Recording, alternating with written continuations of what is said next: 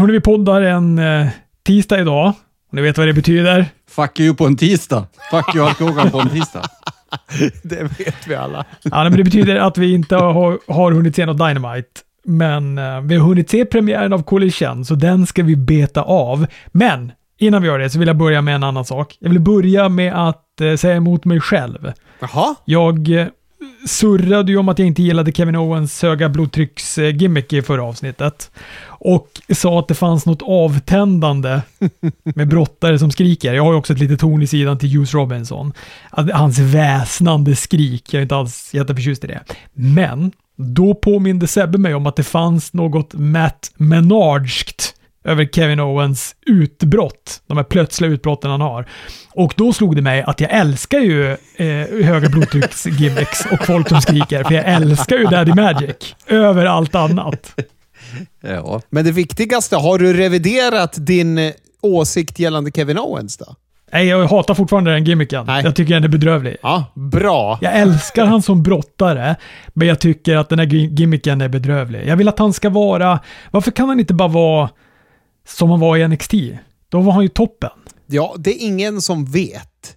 Jag har ju gjort en liten avvägning den här veckan. Vi spelar in på en tisdag. Det betyder att igår gick Raw.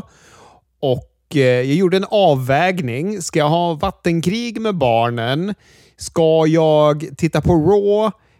Eller ska jag lyssna på när Jim Cornette får orgasm över CM Punks promo? Ja, jag valde Jim Cornette. Det stämmer. Ja, jag tyckte det var rätt prioritering, helt klart. Vad hade han att säga om den där uh, promon då? Han tyckte att CM Punks promo var i stort sett felfri, om jag ska sammanfatta vad han tyckte. Och för er som inte har sett Collision så börjar det ju såklart med att CM Punk kommer in och hyvlar väldigt subtilt för en casual viewer av Young Bucks, Kenny Omega och Hagman. Kanske inte så mycket Kenny Omega, men de andra tre får sig ju en känga. Och sen så gör han det vi bad han göra. Han säger att världsmästarbältet är viktigt. Och gör en fantastisk mic drop när han, han har med sig sina brottarskor runt halsen, likt de brukar ha när de ska hänga upp skorna på hyllan. Men han avslutar hela promon med att säga att nej, de här skorna är mina tills det finns någon jävel här som kan fylla dem. Mm. Det är en bra mic drop. Jag fattade inte den där gliringen till... Eh, till han, han pratade ju om att det, det här är wrestling och eh, här, det, här, det här är en business med vuxna människor. Och sen något syrligt om Bax, som jag inte fattade. Men Bax tryckte en tröja i alla fall. Sekunden efter att han hade sagt det, vilket jag tyckte var roligt. Vad, vad är det på den tröjan då? För det han sa, vi, kan, vi börjar så här. Det, det vet, CM Punk sa var att han hävdade att uh, Warner-snubben som är ansvarig för det nu AEW ligger under i Warner, att han kallar honom för One Bill Phil och att han är den enda real dealen i en business full av counterfeit bucks. För bucks är ju också pengar. Så att de skulle ju vara bara ja, men, falsk myntare. Och vad är då tröjan han har släppt? Det är counterfeit Bucks. Det är ju också lite roligt. Man kan ju vad heter det, se, självklart så menar han ju att det är en biljon med one bill Phil, att han är värd en miljard. Men det kan ju även vara en bill. Så att han kan ju säga att han är värd en dollar. Det var ju inte så mycket värt. Men eh, eh, eh, vad tror Jim Cornette om, tror han att eh, liksom den här fejden kommer få något resultat eh, i en match? Ja, jag tror att han, som, som jag förstår det så, nu lyssnar jag bara på den här biten, men att någon gång måste ju de andra växa upp och vilja göra business. Det är väl det det, det hänger på. För, för om alla är vuxna och vill tjäna pengar, då är det här en match. Men om de fortsätter att och liksom vägra svara när CM Punk ringer, och det är väl det CM Punk har hävdat i den här E ESPN-intervjun också. Han hävdar ju då att han har försökt ta kontakt med Young Bucks, med Kenny Omega. Jag vet inte om han nämnde Hangman då, men han har i alla fall sagt att han försöker liksom eh, prata om det. För att han tycker att fan, det här händer i alla sporter. Det är exakt det som Kenny Omega också sa. De säger ju egentligen samma sak här. Det Kenny Omega sa när han var hos René Paquette var ju att det här händer ju i alla idrotter. Man slåss, man blir osams och sen så är det fine. Och det säger även CM Punk i den här ESPN intervjun. Men CM Punk säger också då att han har försökt prata med dem, men de vill inte prata. Och han har fått svara att han ska prata med advokater varje gång han har försökt vända sig till dem. Medan han menar på att han och Tony Khan har ett superbra eh, en superbra relation nu och att det första han gjorde efter brawlout var ju att, att säga att bara, fan förlåt Tony, jag ballade ur. Det sägs ju att, vad heter det, rykten då, att han har pratat med Kenny Omega när eh, allt har varit bort, när alla har varit borta liksom. Och att där har det inte gått igenom advokaterna, men hur mycket som ligger i det och vad som är sant. Jag, som sagt, jag tror ju att i slutändan kommer det sluta upp i en match. Det måste sluta upp i en match på något sätt. Annars så är ju det här ingenting som gynnar AEW heller. Eh, det känns som att eh, även fast Tony Khan är eh, ganska hands-off, känns det som man låter personer göra lite som de vill, så just eh, de här sakerna tror jag inte riktigt att han vill släppa lös honom och prata om, om det inte har liksom fått tummen upp ifrån den andra sidan. Jag tror också det, det kändes som att det här var sanktionerat. Det är allt det här han sa. Om ni tänker tillbaka nu Kommer ni ihåg hur The Elite betedde sig i sin första match tillbaka? när de lekte Ace Steel, när de fejkade att de var CM Punk i en jävla vad heter det, buckshot lariat. Han har nog ett eh, frikort, om vi så säger, utifrån den. Det kan ju också ha varit vad heter det, diskuterat redan då, såklart. Såklart. Jag tror alltså, jag upplever ju eller så här, jag har svårt att se att han i en intervju med ISBN sitter och hittar på det här med advokater och hela den biten. Men om de gör det, om det här är en, att det är kayfabe alltihopa i den här återkomsten, då är de fan magisk. Mm. Då, har de, då är det hatten av. Hatten av. Då, då fan klipper jag frisyren som en hatt. Nej, det där måste jag ta tillbaka. Det där kan jag inte säga. Helvete. Men jag är ju superintresserad av vad ni tyckte om CM Punks promo. Jag tyckte den var toppen. Jag, kan, jag, jag tyckte att eh, det Jim Cornette sa om den eh, förstärkte det jag tyckte också. Nej, men jag tyckte också den var bra och jag tyckte väl att den var lite som jag hade förväntat mig att den skulle vara. Det skulle vara lite små gliringar, men det var ju liksom inget pipe bomb kaliber på den. Det, det var det ju inte. Och det som gjorde mig mest glad var väl att han plockade fram världsmästarbältet. Att han hade det i väska, eller korrigering, han hade det i en påse. Liksom snäppet slappare än Orange Cassidy. Han, han går bär omkring i där, en jävla cash-påse istället. Det gjorde, det gjorde mig väldigt glad. Och någonstans, någon gång, så måste han och MJF göra upp om vem som är den riktiga mästaren. Det behöver inte komma nu, men det måste komma innan MJF tappar titeln. Och kanske också att han ska tappa den till Punk. Ja. Ja, gud, jag tycker allt det där var toppen. Nu lyfte de ju bältet. Det som jag satt och hade panik över förra veckan. Det här gjorde ju att bältet var superviktigt helt plötsligt. Och jag tycker det var himla bra sättet han sa det på. att Det var inte för att han hade den bästa Shane-matchen. Det var för att han vann den där jävla matchen. Att han förtjänade det. Och hans retorik var så jävla bra genom hela promon tycker jag. Men vad tyckte du Anders? Jag tycker att, vad heter det som... Alltså man var ju spänd inför det här och det var ju Eh, det levererade ju, tycker jag. Eh, om man djupanalyserar det så vad heter det, känner jag så här att eh, han har ju inte något riktigt eh, mål, eh, i alla fall inte kortsiktigt. Eh, han är ju liksom och pekar i alla möjliga olika fejder. För genom att han är inne och stökar i Adam Cole, MGF-fejden och sen håller han ju på med Bax. Han måste ju nämna Bax och Elite såklart, men Elite har ju en pågående fejd med BCC. Och eh, själv så har liksom CM Punk ingen fade just nu. Sen så kanske det kan bli att han får en fade med Samoa Joe. Det var ju ganska hett eh, i main eventet med honom. Eh, eller vad det kan bli. Eh, det får man ju låta spela ut, men eh, som promo så tycker jag att det var riktigt, riktigt bra. Eh, hela Collision-showen kändes så annorlunda. Eh, ett Dynamite också. Eh, så att det var liksom, det kändes verkligen som en nystart av EW på något sätt.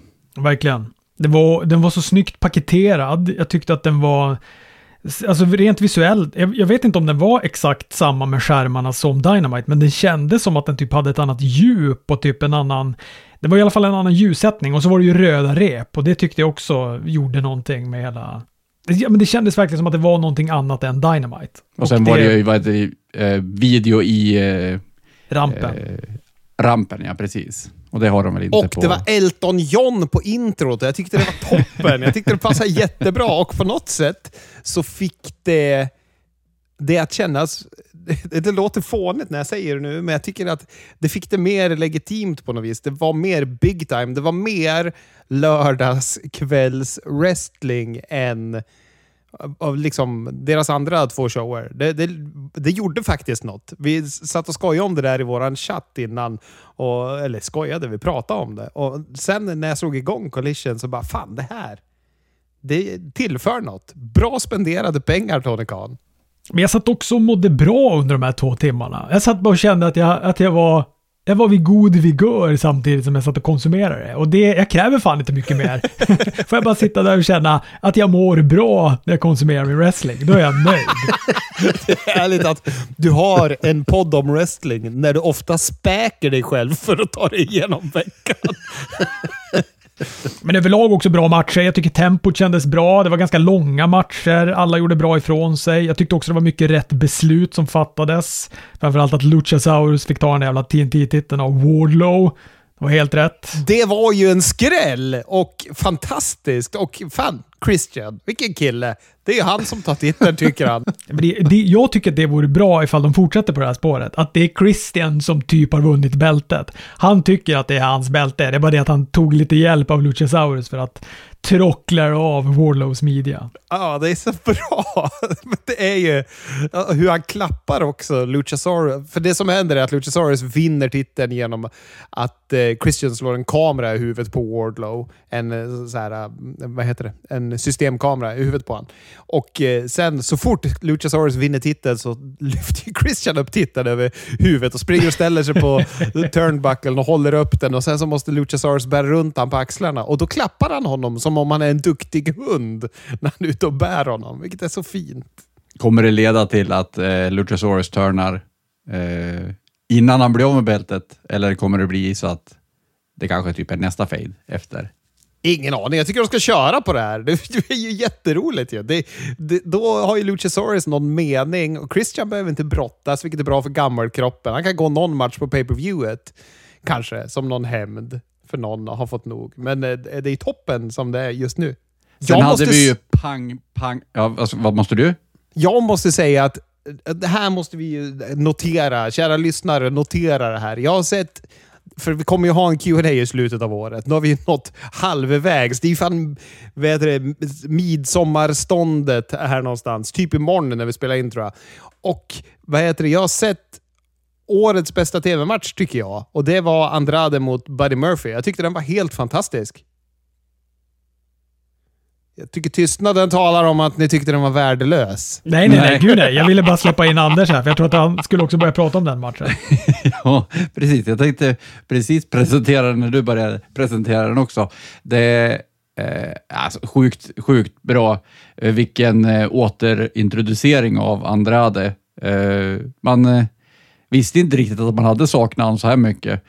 Eh, och eh, Båda två sålde liksom snyggt genom hela matchen. Det blev inte...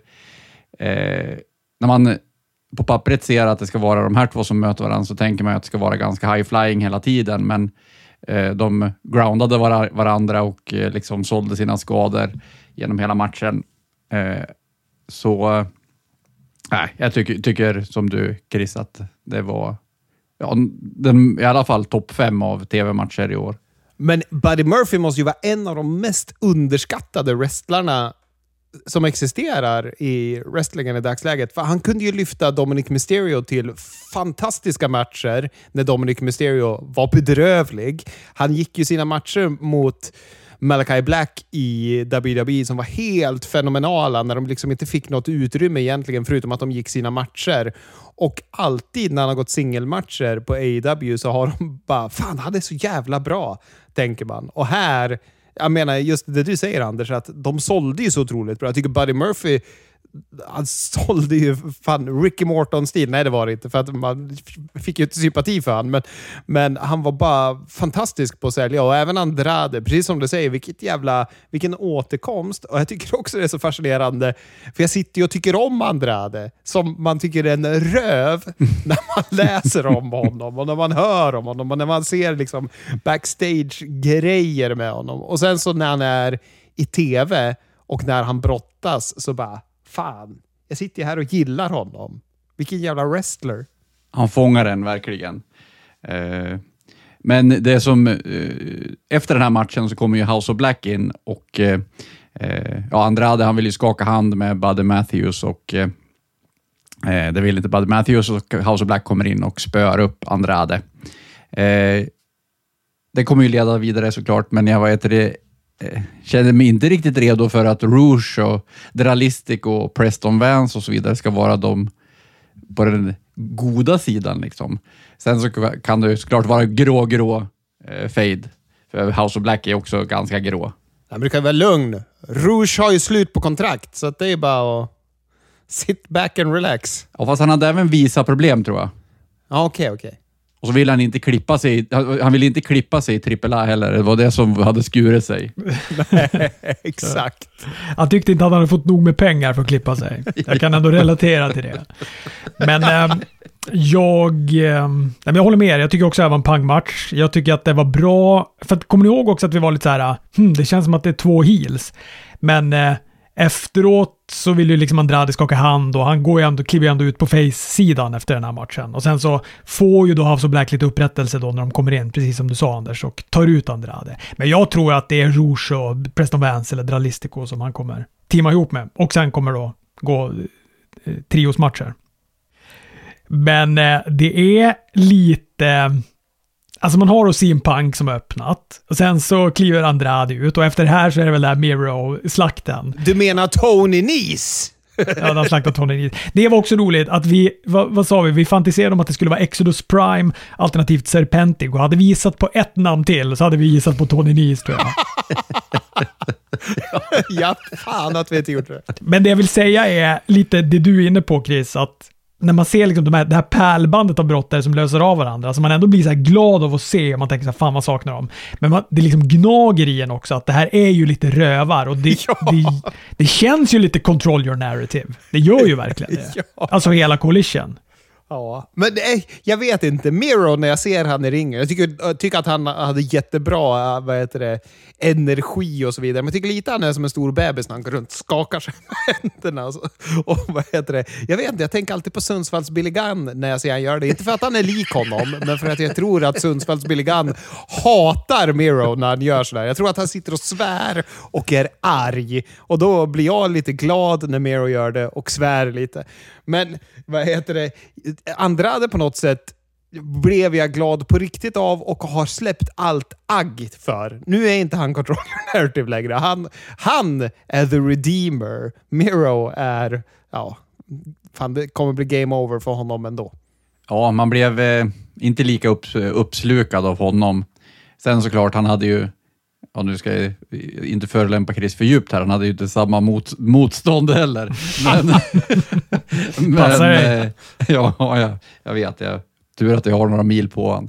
Jag tror snarare Tony Nese som inte hade samma motstånd, för jag tycker Tony Nese sålde som en kung i den där matchen. Han gjorde ju allt för att få Miro att se bra ut ja, han är inte lika intressant i sin brottning i grund. Och nu när, när man inte har... Alltså, jag, nu menar jag, vad heter det, Miro då. Jaha. Eh, och eh, eh, nu när man inte hade hans karaktär eh, uppbyggd från innan heller, för det var ju ändå Redeemer som var lite rolig med honom, men matcherna med honom har väl aldrig varit så himla bra, tycker jag. Nej, gud nej. Jag håller med. Det var något jag tänkte på på uh, Buddy Matthews-matchen där också. Jo, men det är stökigt ändå när man tänker efter att för visst hade Buddy Matthews och Ray Mysterio-systern, eller Dominic Mysterio-systern, vad hette hon nu? Alicia? Alice, Alisa eller något sånt där. Ja, Alia. Alia, ja. De hade ju någon typ av relation. Jajamän. Och, nu har liksom det Dominic Mysterio och Rhea Ripley någon typ av relation. Jajamän. Ja. Det skojar de väl om i början tror jag när, eh, när eh, Ria och de eh, hade någonting med varandra att göra. Ja, och Charlotte Flair lägger ju också ut bilder och skriver papi till, till Andrade. Så det kanske finns något där i också. Plus att de också använde sina respektives eh, grepp. Det var ju fränt. Ja. Att han gjorde ju en riptie, eller om han gjorde en... Var det en riptie eller var det en prison lock han gjorde? Buddy Matthews. Ja, ah, skitsamma. Som, ja, precis, han eh, gjorde den där cloverleafen eller vad man nu ska kalla den. Figure 8 heter den väl? Ja, men det är Andrade gjorde den. Jaha, det var, nu, jag sitter ju halvt lyssnar på er. Tydligen. Precis, Buddy Matthews gjorde prison locken, eller om det var riptien. Och sen så då gjorde Andrade figure eighten och vann på den. Exakt. Kul liten detalj. Det var det. Nej men annars var det väl Sky Blue och Willow Nightingale mot Outcast som Sky Blue fick vinna, hemmahjälten. Det var väl kul, publiken fick vara lite nöjda och sen hade vi main eventet. FTR och CM Punk mot Jay White, Juice Robinson och Samoa Joe. Och helsike var Samoa Joe spöa upp CM Punks bröst. Och jag älskar Jay White mer och mer nu. Han har ju inte haft träningsoverallen på sig på ett tag, vilket säkert bidrar, men han är ju...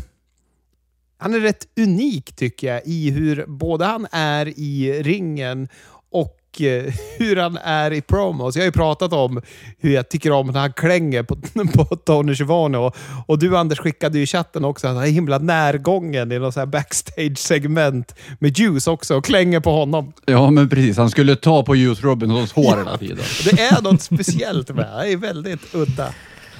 Han har också så väldigt bra staccato när han pratar, alltså när han klipper promo. Han klipper liksom inte promo på så här vanligt klassisk wrestlingvis, utan han har ett sånt väldigt eh, intressant eh, så tonering när han pratar. Äh, men han, är, han, är, han är toppen. Vad var det Jim Ross kallade honom för? En, en, en workhorse eller någonting.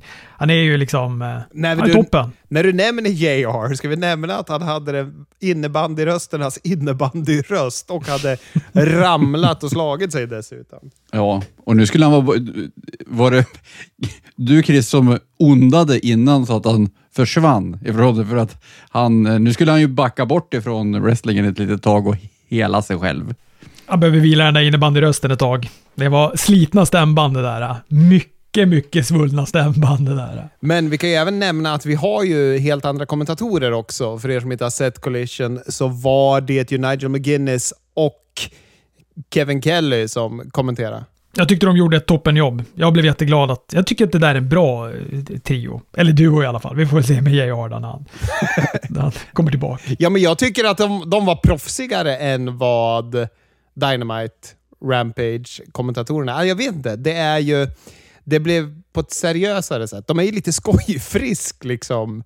Eh, Excalibur och Taz. De tycker om varandra för mycket. Så att det blir inte samma big time feel som jag upplever att det varit här. Så bra och smart val. Ja, och sen det var lite roligt. Jag eh, såg något klipp där de först körde Excaliburs så här, eh, promo inför nästa show. När han pratar i 180 igenom vilka matcher det kommer vara. Och kommande vecka och nästa, om två veckor är den här matchen och bla bla bla. Och sen så hade de när Kevin Kelly och Nigel, Nigel McInnes gick igenom vad det skulle komma på Dynamite och sådär och de pratade lugnt igenom att ja, den här kommer och sådär. Det, var, och det lät som att de pratade i halv hastighet när Excalibur hade varit innan. Verkligen. Men jag tycker också det blev tydligt när de skulle säga på picture in picture. Där är det ju alltid bara eh, Stay with us, picture in picture next! Man bara oj, och sen är det bild i bild. Här var det så här, ja nu kommer det snart bli lite bild i bild här. Ni får reklam, men ni kan också kolla på lite wrestling samtidigt. Ja, de tog det liksom lugnt och metodiskt och bara förklarade hur saker och ting kommer gå till. Eh, jag, men jag tycker de var toppen och jag tror kanske också att det, det är, alltså skillnaden blir väl för att det känns som att kommenta, kommenta, kommenteringen, så säger man va, i Japan är lite annorlunda mot hur den är i USA. Och Ni- Nigel McGuinness känns också som att han har sån jävla respekt för wrestling, så han kan inte hålla på och skoja. Det, är liksom sitt, det finns inte i hans DNA att skoja samtidigt som han pratar om wrestling. Nej, nej, jag tycker det var eh, proffsigt. Precis det. Det kanske var lite Japan-tempo i det. Du har nog en stark poäng i Kevin Kellys kommenterande där. Och de, som sagt, de gav ju allting mycket mer tid så att det, vad heter det, eh, det blev luftigare och bekvämare på något sätt. Men som sagt, vi får se hur det fortsätter. Men var ni oroliga när CM Punk var inne? Han hade ju någon elbow drop där som såg svajig ut, tycker jag.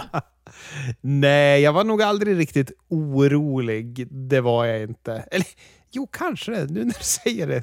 Kliar inte till lite under fötterna på mig när han taggades in. Jag, jag var lite orolig att han började bli lite väl förvirrad när de taggade runt så inte ens domaren visste vem som var legal där i slutet när de skulle göra, vad heter det, när de skulle go home-delen av matchen. När han taggade och vad heter det, Cash taggade. Det var helt superrörigt. Lite ringrostig kändes han, tyckte jag. Eh, Ja, lite. Och jag tycker ändå han har haft några månader på sig nu att vara hemma och träna. Jag menar, jag, jag, kunde, vara mer förlåtande när han var ny, när han liksom inte hade brottats på hur länge som helst. Men nu har han ju ändå så här, äh, han vet ju att han ska brottas. Ja, precis. Det, det pratas ju om att man måste få in honom på Forbidden Door, men jag vet inte riktigt om man ska ha en singelsmatch nu andra veckan. Men ja, någon gång ska han den. Han kanske är mer bekväm, kanske är mer bekväm när han har en singelmatch, jag vet inte. Mot Kenta vill vi ju se han. Så Kenta kan go into business for himself. Göra en rouge. Så Kenta får the bag. Det lockar ju med en sån match. Men alltså det brinner ju knutarna. Vad är den? På helgen? Några timmar när ni lyssnar på den här. Okej, men de har ett Dynamite här emellan. Det, det är ju, ja, i och för sig, Coalition är ju emellan också, ja. Så de har väl ett Coalition innan. Ja, precis. Det har de, ja. Och om ni inte har tippat vid det här laget så börjar det bli dags. Jag vill också, innan vi lämnar AW helt och pratar om VVE, så vill jag prata lite om Rampage. Jag tycker att Rampage har varit toppen senaste tiden. Och eh, det, alltså kanske lite för att jag börjar ta det lite för vad det är. Alltså att på pappret är det ju inget publikfrieri, men det är ju otroliga matcher som de bjuder på. Två saker från veckans Rampage. Jag får fan backa min negativa inställning till Aubrey Edwards som eh, brottare. Eller så här, hon ska absolut inte brottas, men den här grejen de gjorde som landade då i en six-man tag team match mellan Mark och Papa Briscoe och Aubrey Edwards då mot Lethal, Jeff och Karen Jarrett. Det var ändå underhållande. Alltså stiffare clotheslines än Papa Briscoes får man leta efter. Han hade ju, det var ju då Rick Steinerskt över hans clotheslines. Och det var det enda han gjorde. Han gick och bara köttade ner stackars Jay Little och Jeff Jarrett. Det var inte snälla clotheslines. Jag räknar dem till 200 stycken. Det och shoulderblock gjorde han väl också några stycken. Ja, just det. Och en eh, Duggan amerikansk fotbollstackling, eller ett spear var det väl, sa de. Men... Men jag tyckte den var väl utförd den här matchen. Jag, tyckte, jag satt ändå och tittade på den med glädje. Jag tyckte den var kul och eh, det var kul att publiken var så taggade. De älskade ju Aubrey Edwards, jublade högljutt efter den under hela matchen och när hon väl kommer in så fick hon ju tokpops och när hon drog den här gitarren i huvudet på Jay Little också var folk väldigt, väldigt glada. Så att jag tycker att det där ändå blev en, eh, ja men det blev en kul match att se. Hade glammad domartröja utan ärmar när hon skulle fightas. Men nu räcker det. Den här matchen, men inget mer. Inget mer. Nej, det ska nej. gå lång tid innan de får göra någon mer match. Och sen är det väl Bandido mot eh, Takeshita som ska pratas om det andra, eller? Vad kallar du han? Takeshita?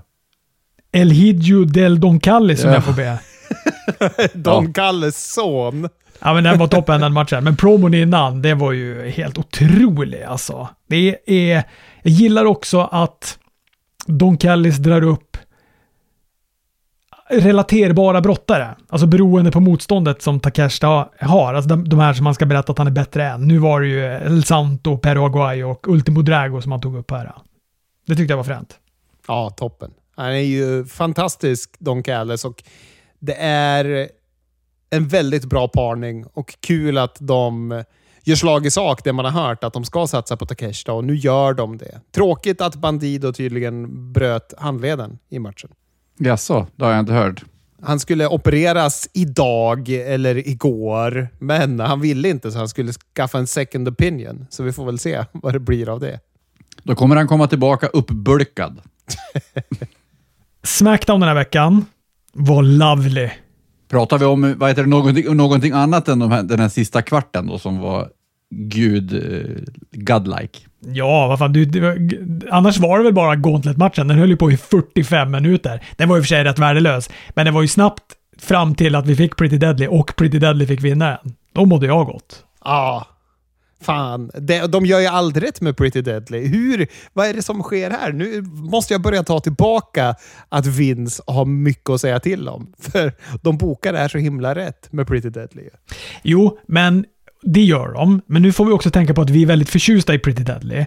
Det är ju också så här, det är ju väldigt typiskt WWE där att bara showcasea ett tag team åt gången. Nu är det liksom Pretty Deadly som gäller fram tills att de har tröttnat på Pretty Deadly och kommer gå 100% med något annat tag team och då kommer Pretty Deadly vara Hit Row som förlorar på liksom 30, nej, förlåt, 8 sekunder eller vad det var.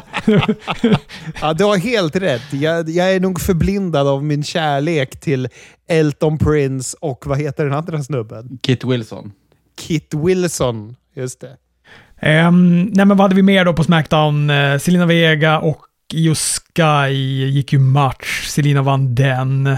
En, uh, ja, ännu ett obefintligt litet steg mot att splittra damage control. Borde väl komma nu på Money in the Bank. Att de kostar varandra matchen. Io Sky och Bailey. Så den där splittringen blir ett faktum. Ja, det måste det göra.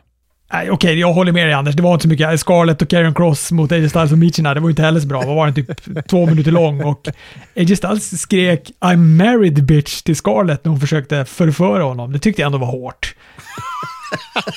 ja, han som inte tycker om att svära också. Ja, är hon snäll och visar sin uppskattning behöver man inte avfärda på det där hårda sättet. Och du har ju vad heter det, vurmat för hennes eh, brottning en gång i tiden. Jag vet inte, vad kände du nu? Ja, jag vet. Jag hade hoppats att ni skulle glömt det där. Vi får också kapitulera du och jag Chris, återigen till Anders. För Roman hade alla tre bältena i en stilig pyramid backstage först. Och så tänkte jag, ja fast han har väl inte med dem in i ringen. Jo, mycket riktigt. Så hade Paul Heyman båda bältena med sig in till ringen. Ja, och det var klädsamt. Jag måste säga det. Det är, jag vet, det är bara det är fint att han går och liksom släpar med dem som om de är några accessoarer. Paul Heyman. Det är några skatter han bär. Precis, det är ju, men som sagt, eh, det passar ju storyn också. Eh, för att han liksom älskar ju sina titlar. Han, de är ju de käraste ägodelarna han har, typ. Så att det är perfekt. Ja, det har du rätt i. Det bygger upp karaktären och rimmar ju jättebra. Han offrar ju allt för dem. Han, det har du helt rätt i, Anders. Men det har ju inte varit så. Alltså, det har väl ändå varit... Eller är det här första Smackdown han visar upp sig på sedan han fick nya titeln? Eh, ja, det, för det var väl för två veckor sedan, eller tre veckor sedan nu då. Men... Nej, veckan efter så kom han väl in och ville... Eh, nej. Det var fan, det är nog det. Precis. Han fick ju bältet vad heter det, veckan efter pay-per-viewen. Och det var ju då han ville att Jay skulle superkicka Jimmy. Så jo, det stämmer. Mm. Och sen var han borta. Men Bloodline-segmentet som avslutade var ju toppen. Det var verkligen magiskt det här segmentet. Och fan, karaktären Jay Uso och hur de nu liksom bygger tillbaka på det som har varit i tre år ändå. Och när han var main event Jey Uso, vi får komma ihåg det och resan han har tagit och resan som har varit under Bloodline-tiden när han skulle vara the right hand man och vad har Jimmy tyckt om det och hur allt varit. Det var alltså, för oss som har investerat oss i den här storyn så är det ju guld. Ja, men jag tyckte det var snyggt, jag tyckte det var bra, jag tyckte också det var bra när han liksom eskalerade och så sa han “You're out” och så såg man liksom Romans breda, bländande leende. De där tänderna är ju så kritvita i bakgrunden. och så sen sekunden efter så säger han “And I'm out too” och så bara skickar de på en sån jävla superkick på Roman. Och Solo bara också som blir helt chockad och sen åker han på en superkick. Ja. Och så Roman som du vet haltar upp igen och så bara tar han ytterligare en superkick och däckar. Jag tyckte det var väl utfört. Ett exemplariskt crescendo i den här uh, fejden. Jag tycker också att det var så snyggt för tidigare så har det ju varit liksom att det har varit eh, långsamt bygge hela tiden. Eh, och vi har ju sagt att ah, men det kommer dröja länge innan Jay turnar och sådär. Eh, men nu så liksom accelererar de lite grann här. Eh, och eh, det brukar vara på pay-per-views som det händer de här större sakerna också. Och nu körde de det på ett vanligt Smackdown. Eh, så nej, det var överraskande och eh, riktigt, riktigt snyggt utfört. Men var det också överraskande för att man var lite så här... Eh, de tryck väl hela förra, alltså Smackdownet som var innan det här då. Då tryckte de väl på att vi skulle få veta Jay, alltså vad Jay Uso, vilken sida han valde. De trycker på det hela Smackdownet och så fick vi inte veta det. Så att mina, eh, mina förväntningar var inte skyhöga att vi skulle få det här avslutet på just det här Smackdownet. Men de vet ju hur de gör att folk ska vilja se nästa vecka. Det här är ju att bygga det som Eric Bischoff så ofta pratar om, episodisk tv. Det här måste ju, tittarsiffrorna är väl fantastiska för Smackdown, eller var i alla fall för de här segmenten. Eh, och det är ju mumma om de håller på och förhandlar tv-kontrakt dessutom, eller shoppar runt inför sånt, när de bygger tv på det här viset. Men man vet, det blir lite konfunderad över hur eh, ett program kan ha en sån här bra skriven del. Vecka efter vecka så är den här storyn så himla, himla bra. Och de vad heter kommer ihåg saker ifrån ett år, två år tillbaka som de åt, liksom plockar upp igen. Och så tittar man på de andra fejderna som finns och det, vad heter det, är liksom en vecka så vad heter det, är det kast och den andra veckan är det ännu sämre. Eh, så, fast det finns ju saker som är bra, såklart. Men eh, det är spännande för mig att det kan vara så himla ojämnt. Den här personen som har eh, skrivit den här storyn måste börja skriva mer stories. Och Men de har var- inte tid med det. Det är väl det som är problemet. De har ju, de blir tilldelade olika delar, de olika writersarna, utifrån som jag uppfattar i alla, alla wrestlingböcker jag har läst. Och att de som har main Delen har ju också mest hjälp av tidigare då vinst. nu är det väl Triple H då. Men sen hinner de ju inte vara nere på de här granulära nivåerna utan då är det ju de liksom mindre writersen. och det är också där man tummar om man behöver lägga om. När Vinst kommer och river sönder sidorna så är det ju de sidorna som ryker först och de som man möblerar om och hela den biten. Så att det är väl väldigt mycket med hierarkin. Hur viktig är den? Det här är ju deras A-storyline. Sen har man väl en B-storyline och sen så har man en C-storyline och sen så har man all shit in between, tänkte säga, som är efter. Och då är det ju ingen struktur. Nej, det var det, men som sagt, det är ju en Excel-person likt Tony Khan som har skrivit den här, som kommer ihåg saker så långt tillbaka och planerat ut det här så snyggt. Eh, men som du säger, eh, det känns också som att Vince kommer och börjar läsa liksom ifrån början på showen och så börjar han riva sida för sida. Nu på Raw så var det väl första halvtimmen hade han skrivit om och sen så var det ungefär som det skulle vara. Så att han kanske inte hann lägga en halvtimme in, in innan det drog igång. Då tycker jag han gjorde det bra. Jag tycker första halvtimmen på Raw och main eventet var det enda som var bra. Sen tycker jag att resten bara var en massa... Det var bara en massa matcher som inte spelade någon roll. Ja, jag vad heter det, har ju tittat på Jim Cornette go orgasmic över CM Punk, så jag lämnar ju råsnacket åt er. Ja, men det var väl som det har varit för några år sedan. Eh, korta matcher eh, som ja, inte har så mycket betydelse. Det var väl Raw i stort. Ja, men, jag, jag tyckte att det var snyggt med Seth Rollins-starten. Han skulle då ha en öppen utmaning igen. Som det är ju det är den nivån på storyline-skrivning för den där jävla titeln. Seth Rollins har en massa öppna utmaningar. Vad ska Seth Rollins göra med det här nya bältet vi har lanserat? Äh, en öppen utmaning. Och låt han ha en öppen utmaning igen. Men nu hann han ju inte ha den då för att eh, han åkte på så jävla mycket spö av Finn Balor. Och det gillar jag väldigt mycket. Jag tycker att det var tycker att det var ett bra segment. Jag tycker att Finn Balor fick se hård ut. Det enda tråkiga med det här är ju att man vet att Finn Balor inte kommer vinna den här matchen. Alltså det finns ingen spänning i avslutet på den matchen. Men man får väl luta sig tillbaka att det kommer bli en bra wrestlingmatch. Men eh, det finns ju inget spännande i hur den kommer sluta. Nu när Dolph Ziggler inte är på rostern speciellt mycket, är det Finn Balor? Han klivit in i Dolph Zigglers gamla roll. Vi kastar in honom, men vi vet alla att han kommer förlora.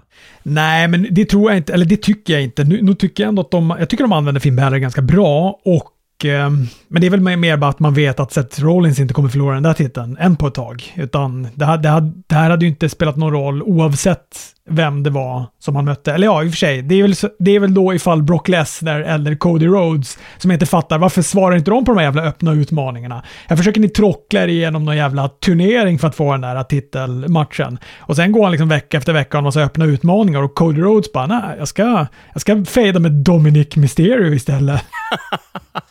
Ja, det eh, är ju ändå eh, lite syn, sorgligt på något sätt att Finn Balor, han är ju liksom nummer fyra av intresse i, i Judgment Day om man ser till eh, writing-teamet känns det som. Även fast de nu bokar han i en eh, main event story mot Seth Rollins så är det ju Rhea och Dominic som är liksom toppen av Judgment Day. Och eh, Eh, även fast eh, Damien Priest håller på att förlora alla matcher nu så eh, bygger de ju upp för hans turn och jag tror att han kommer vara en som de satsar hårdare på för han har ju storleken och sådär mer än vad Finn har. Så jag tror nog att Chris har någonting där i att han är lite den nya Dolph Ziggler.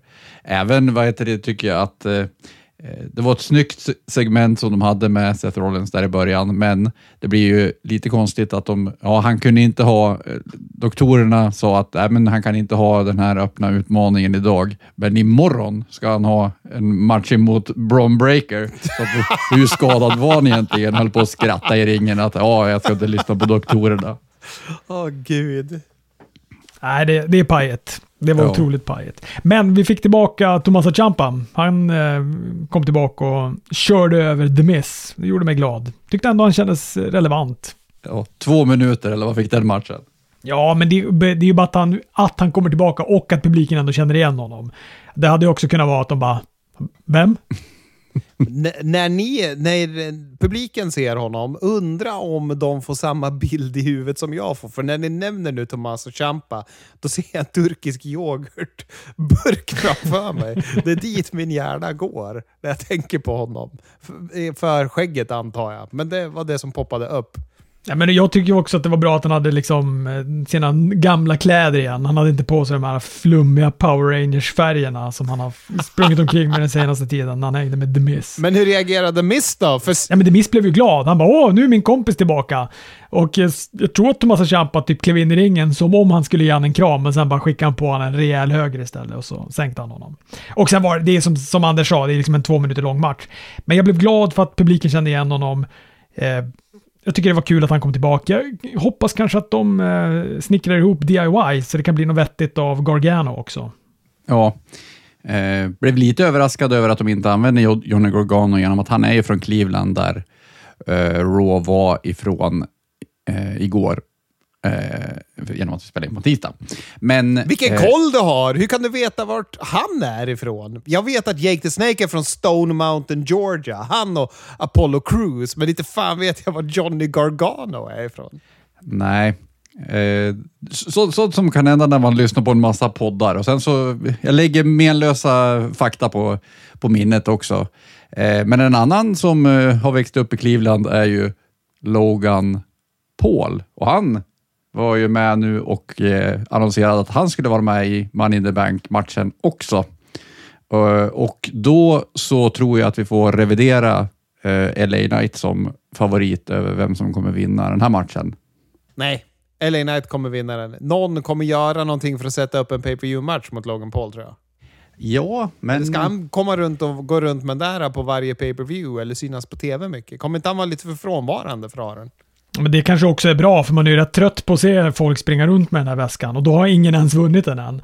Så att jag är redan trött på att jag vet att jag kommer få se någon springa runt med den. Då kanske det är bra att Logan Paul har den och inte är där varje vecka utan dyker upp lite då och då. Och så blir folk stressade att, han, eh, att hans låt kommer igång på någon pay-per-view när de har gått en titel, när Seth Rollins precis har gått en titelmatch eller något sånt där. Ja, det skulle ju vara jättebra om man glömmer den, att han har den och sen kommer hans musik igång. Det har ni rätt i fan. Då, poppen, överraskningen, känslan jag själv kommer ha när jag sitter i soffan och hör och ser det. Ja, men okej, okay, jag köper det. Även fast jag fortfarande vill att Björn Skifs ska gå vinnande därifrån. Det är tur att man tycker att han är så fruktansvärt bra brottare. Så man blir ju ändå, alltså jag blir ändå glad att han ska vara med i den här matchen. Han kommer väl passa jättebra där. Förmodligen kommer han väl skada sig också, men det får vi väl bara räkna med. Det kommer, det kommer ändå vara spektakulärt. Vem, vem hade trott att han som eh, mer eller mindre lever på att prata, att det var brottningen som skulle vara hans starka sida och pratandet var hans svaga? Ja, han eh, har varit fantastisk bra. Och jag märker ju att han gör så att det blir ringar på vattnet. För det är ju det enda folk kommer att fråga mig om som inte tittar på wrestling. Det är ju om Logan Paul. När han har varit med, då frågar de om honom eller säger att de har hört att han har varit med. Så att det funkar ju. Bad Bunny har ingen kommit att fråga om. Nej, precis. Och det, som sagt, det är väl perfekt då att de kan ha den här Money in the Bank-väskan på hans podd och vad heter det, eh, att alla ser den. Ja, nej, jag håller nog med Anders. Jag tror nog att, eh, jag tror nog tyvärr att eh, vad heter han? Ellie Knight får sätta sig bredvid eh, Montes Ford. Nu är det Logan Paul som har tagit platsen i tåget. Och sen så har ju vi lärt oss att efter vi såg den här bältespyramiden på Smackdown att vi inte ska ifrågasätta dig längre. Kommer du med visdomsord, då är det bara tacka och ta emot och tippa det tipset så att man får några poäng. Så man har chans att vinna över alla jävlar som ligger före en grej som jag också reagerar på, som jag tänker att det kanske är någonting som kommer växa till framtiden, det är ju att eh, Becky och Raquel Rodriguez heter hon va? Inte Gonzales. Det är nu hon heter Rodriguez och det var tidigare mm. hon hette Gonzales. Nu heter hon Rodriguez, ja. Ja. Hon, eh, Raquel och eh, Trish Stratus gick en sån Money in the Bank-match om en plats på, eh, i matchen då. Och eh, den eh, kostade Becky Lynch Raquel. Alltså hon kom in och la sig i. Kunde liksom inte stå emot och veva på Trish Stratus, så hon blev diskvalificerad. Och då såg man att Raquel inte var sådär supernöjd på Becky Lynch efter det. Men vad då? vi ska ha Trish Stratus i en Money in the Bank-match? Ja, men, men de kommer ju skicka in Zoe Stark för att göra grovjobbet antar jag. Men vilken jävla eh, krycka, eller vad man ska säga. Vilka, eller brutet ben för matchen. Nu kommer jag, jag hoppas att jag får äta upp de orden, men det känns ju som att hon drar ner den av att bara existera i den ska nog ändå vara lite försiktig Chris. Hon var, den där äh, Saudiarabien-matchen var ju ändå överraskande bra. Jo, men den var inte... Nej, fan. Nu, nu blir jag arg. Nu är han igång igen Chris. jag får ta och titta på... Jag får ta och titta på Ring of Honor när Tony Nese mötte Serpentico för att rena mig från att höra att Trish Stratus ska gå en Money in the Bank-match. Ja, det får du göra. Eh, Ludvig Kaiser, som jag nu måste anstränga mig. Jag har börjat skriva att det inte finns något L. Det är som att jag kallar han Kassler varje gång. Ludvig Kaisler. Jag smyger in något L där hela tiden. Ludvig Kaiser. Kanske du skulle ta bort i, kanske du skulle ta bort i ett så det blev Kassler hela tiden. Han gick en match mot Matt Riddle som var jätte, jättebra. Och efteråt kom ju då Gunter in och eh, de fortsatte. Det här hände väl förra veckan också att de spelade på Riddle efteråt. Är Orton på väg tillbaka eller? Ja, alltså det har känts som att han har varit länge, men eh, jag vet inte. Eh. Men det här måste ju mynna ut i någonting. Det kan ju inte bara vara att han får så här, spö av, av Imperium varje gång och ingen hjälper honom. Nej, jag, vet, jag känner att de eh, borde göra någonting lite rakare med, eh, med eh, Gunther. Eh, Var han, han över nu också, Gunther, på Raw? Eller buade de bara när han attackerade Riddle? Det var inget som jag tänkte på att han skulle vara mer eller mindre över. Alltså man får ju också vara lite försiktig när man kollar på Raw. Jag tänkte på det när Bron Breaker visade upp sig i ett backstage-segment. Att det var väldigt mycket burop och då tänkte jag Undrar om inte det här ändå är lite Thunderdome-burop som jag sitter och lyssnar på just nu. Men han blev jag överraskad över hur naturlig på något sätt han kändes när han pratade. Han eh, kommer nog kunna bli en stjärna. Jag vet inte, får äta upp att jag har trott att han eh, inte skulle bli någon stjärna.